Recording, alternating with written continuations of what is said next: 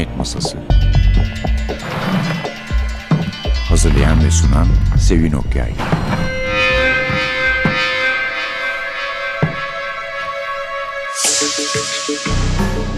Merhaba. NTV Radyo'nun Cinayet Masası programına hoş geldiniz. Efendim tanıdığımız bir yazar var. Daha önce birkaç kere kendisini konuk etmiştik. Hatta bir seferinde hakikaten konuk etmiştik bu programa.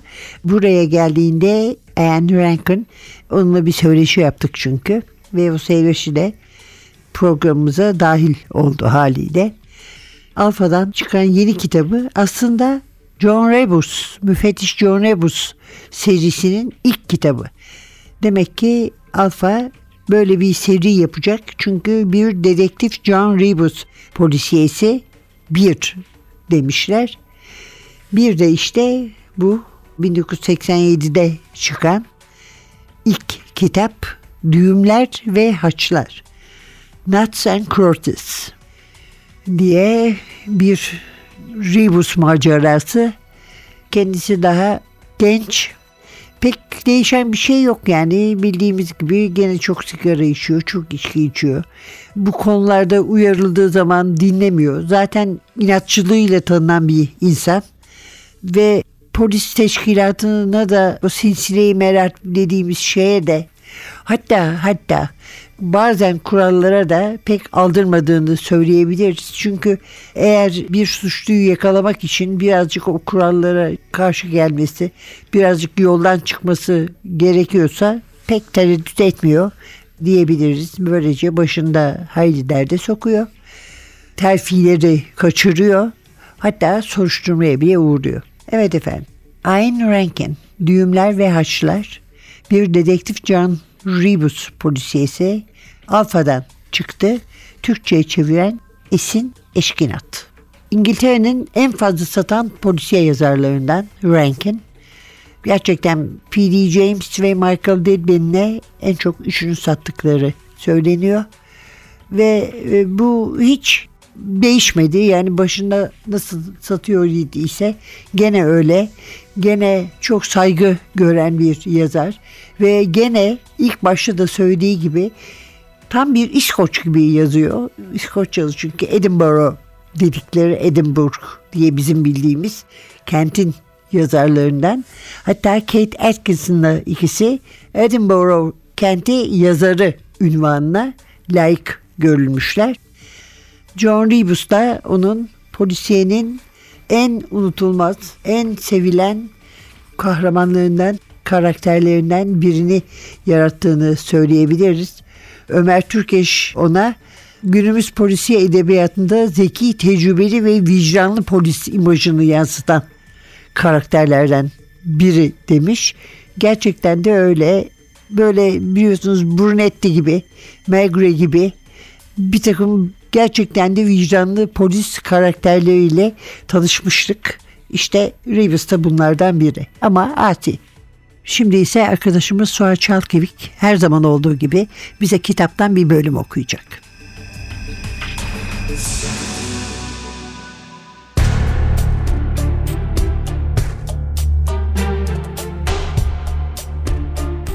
Rebus bugün kaç sigara içtiğini hesaplamaya çalıştı.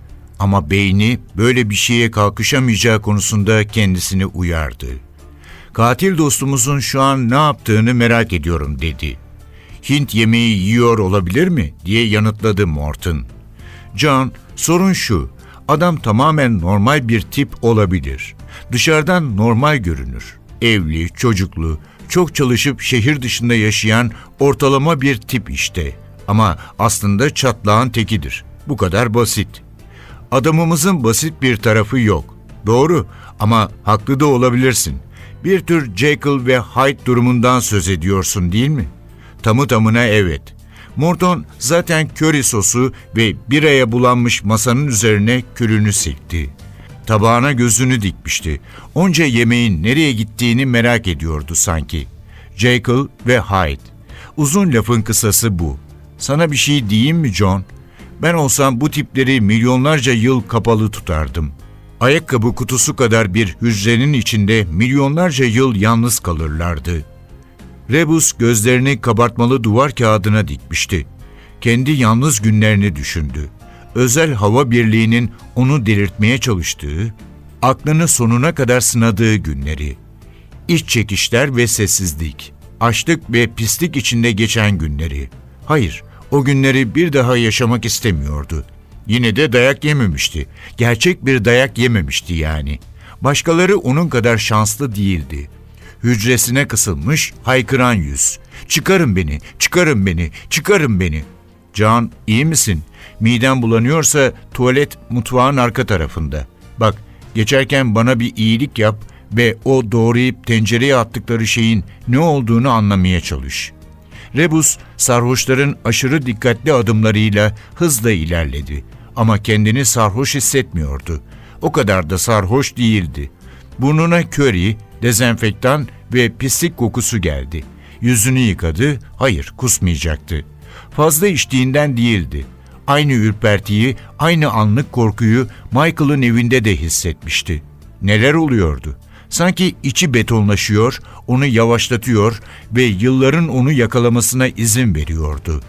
Bir süredir beklediği sinir krizini andırıyordu bu durum. Ama sinir krizi değildi. Hiçbir şeydi. Geçmişti bile. talking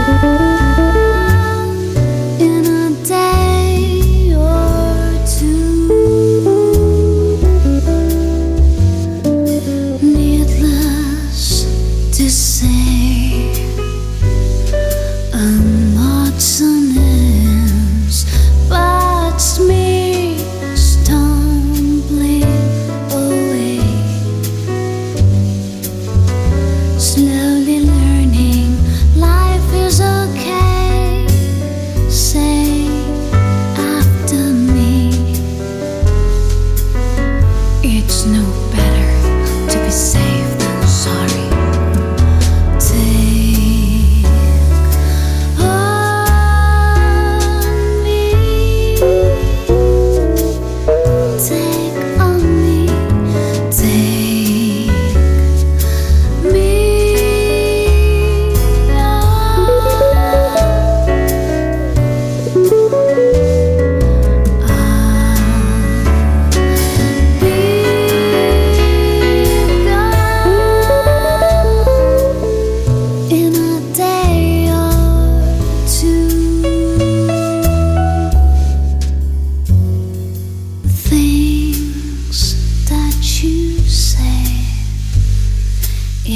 Is live or just to play my worries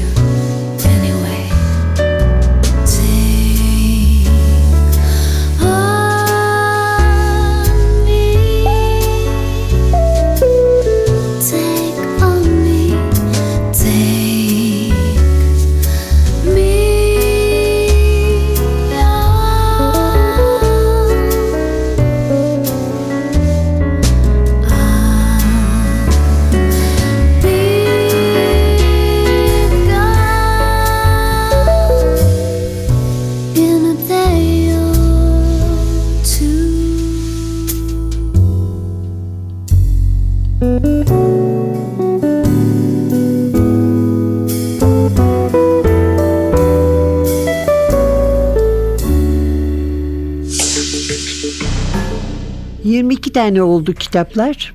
Düğümler ve Haçlar birincisi, Nuts and Crosses. Ondan sonra mesela The Black Book var, Kara Kaplı Defter. The Naming of the Dead, Ölüleri Anmak. The Falls, Şelale. Standing in Another Man's Grave, Başkasının Mezarı gibi veda müziği var mesela. Veda müziği artık polislikten ayrılmaya karar verdiğinde o macerasını anlatan bir kitap. Fakat uzak durabilecek mi? Hiç sanmıyorduk. Gerçekten de duramadı.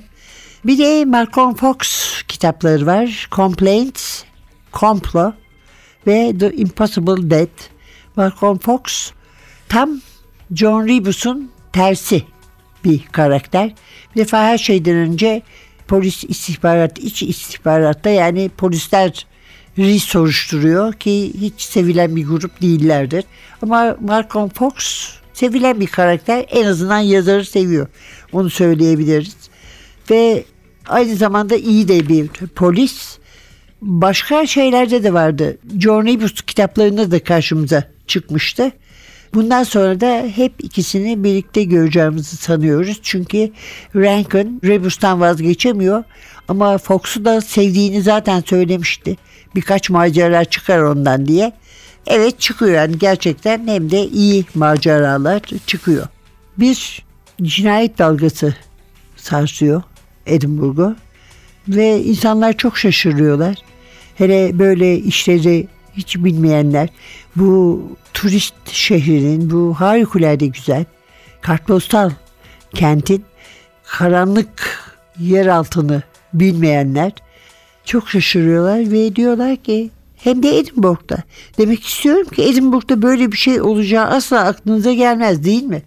Böyle bir şey ne? Böyle bir şey şu. İki genç kız, iki çocuk hatta kaçırılmış ve öldürülmüş. Dedektif Fürebus'a gelince anılarından kaçan bir adam arada bir kulağına gelen sesleri duymamaya çalışıyor. Bu arada garip mesajlar alıyor. Bu mesajların içinden düğümler çıkıyor, ipler, düğümlenmiş ipler ve kibrit çöplerinden yapılmış haçlar. Her ne kadar Rebus anlamazlıktan gelse de bunlar aslında bu gittikçe sayısı artan kaçırılma ve ölümleri, bu esrarı ancak onun çözebileceğinin işaretleri.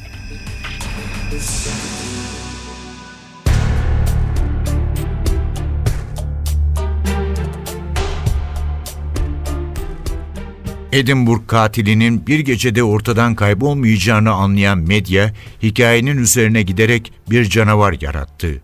Televizyon ekipleri daha iyi otel odalarına terfi ederken henüz turizm sezonu gelmeyen şehir durumdan memnundu. Tom Jameson da diğerleri kadar zeki bir editördü ve hikaye üzerinde çalışmaları için dört muhabiri görevlendirmişti. Ancak Jim Stevenson her zamanki formunda olmadığının farkındaydı. Hikayenin ilgisini çekmemesi bir gazeteci için iyiye işaret değildi.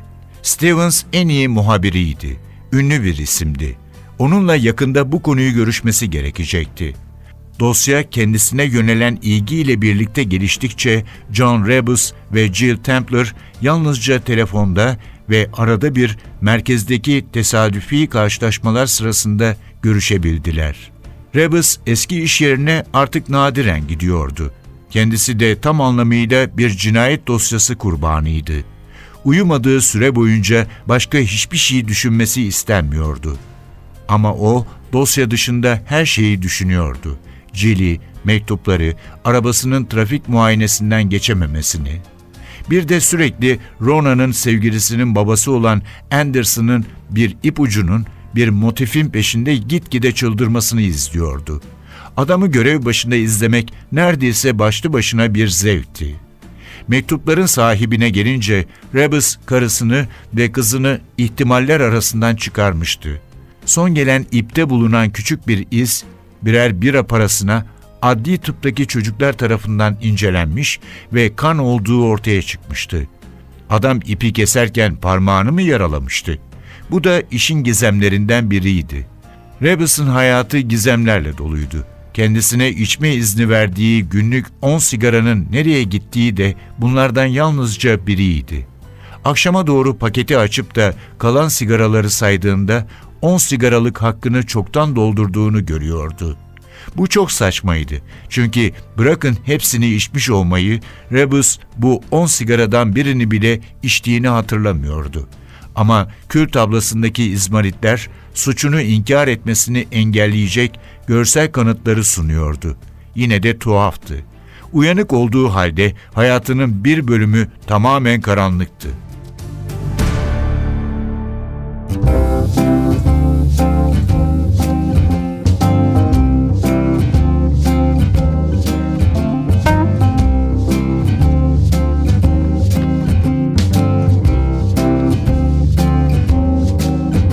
I got the world on a string, sitting on a rainbow. Got the string around my finger. What a world, what a life, I'm in love. I got a song that I sing, I can make the rain go anytime I move my finger. Lucky me, can't you see I'm in love? Life's a beautiful thing as long as I hold the string. I'd be a silly so and so if I should ever let it go.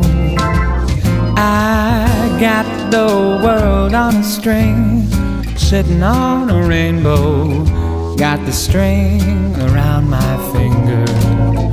What a world, what a life, what a world, what a life, I'm in love.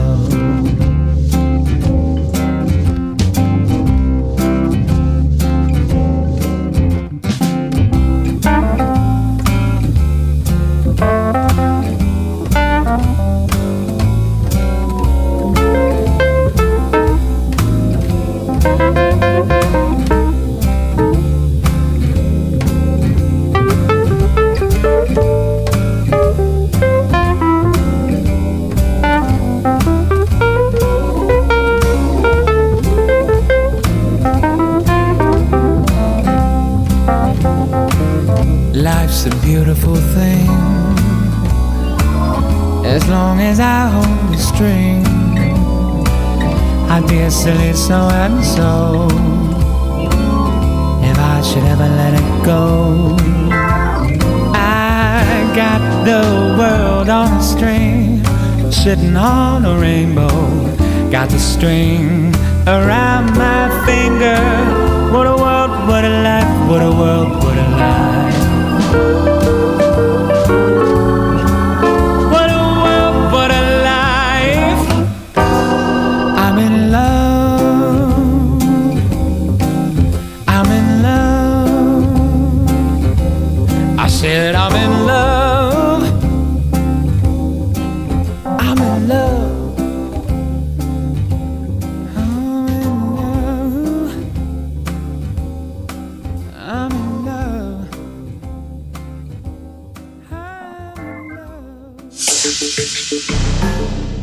Jan Rankin'den söz ederim biraz.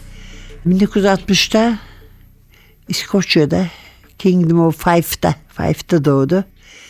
1982'de Edinburgh Üniversitesi'nden mezun oldu. Sonra İskoç edebiyatında Müfettiş Rebus serisiyle üne kavuşmadan önce çok sıra dışı işler de yapmış. Üzüm toplayıcısı, çoban, vergi tahsildarı gibi. 1986'da evlendi. Kısa bir süre Londra'da ve Fransa'da yaşadı. Sonra tekrar Edinburgh'a döndü. İlk kitabı serinin Düğümler ve Haçları Nuts and Crosses 1987'de yayımladı. Ve ilk kitabıyla birlikte büyük bir başarıya ulaştı. Şimdi gerçi hayranları okuma gruplarında hayli eleştiriyorlar kitabı. Yani ötekilerin çok daha işte olgun olduğunu söylüyorlar ki haliyle tabii yani ilk kitap.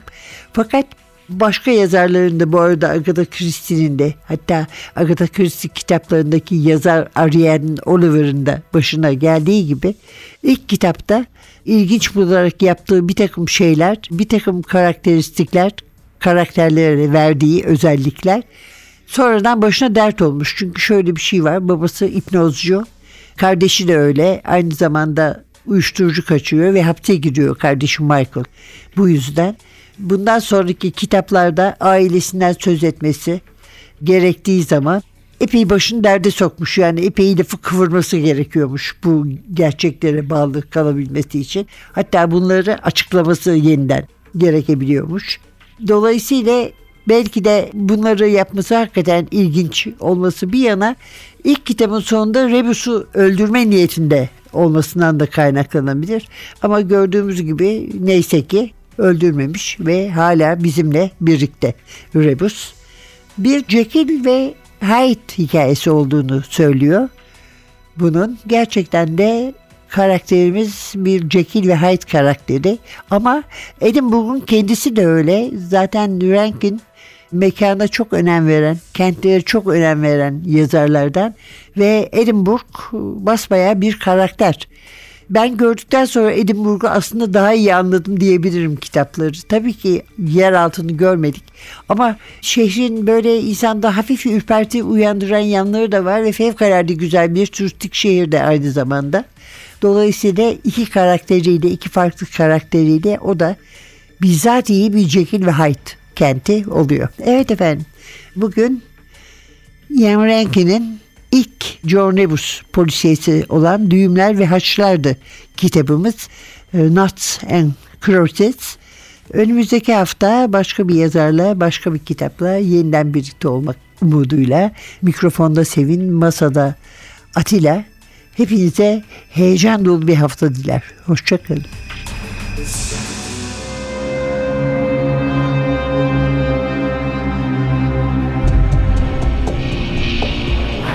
Cinayet Masası. Hazırlayan ve sunan Sevin Okyay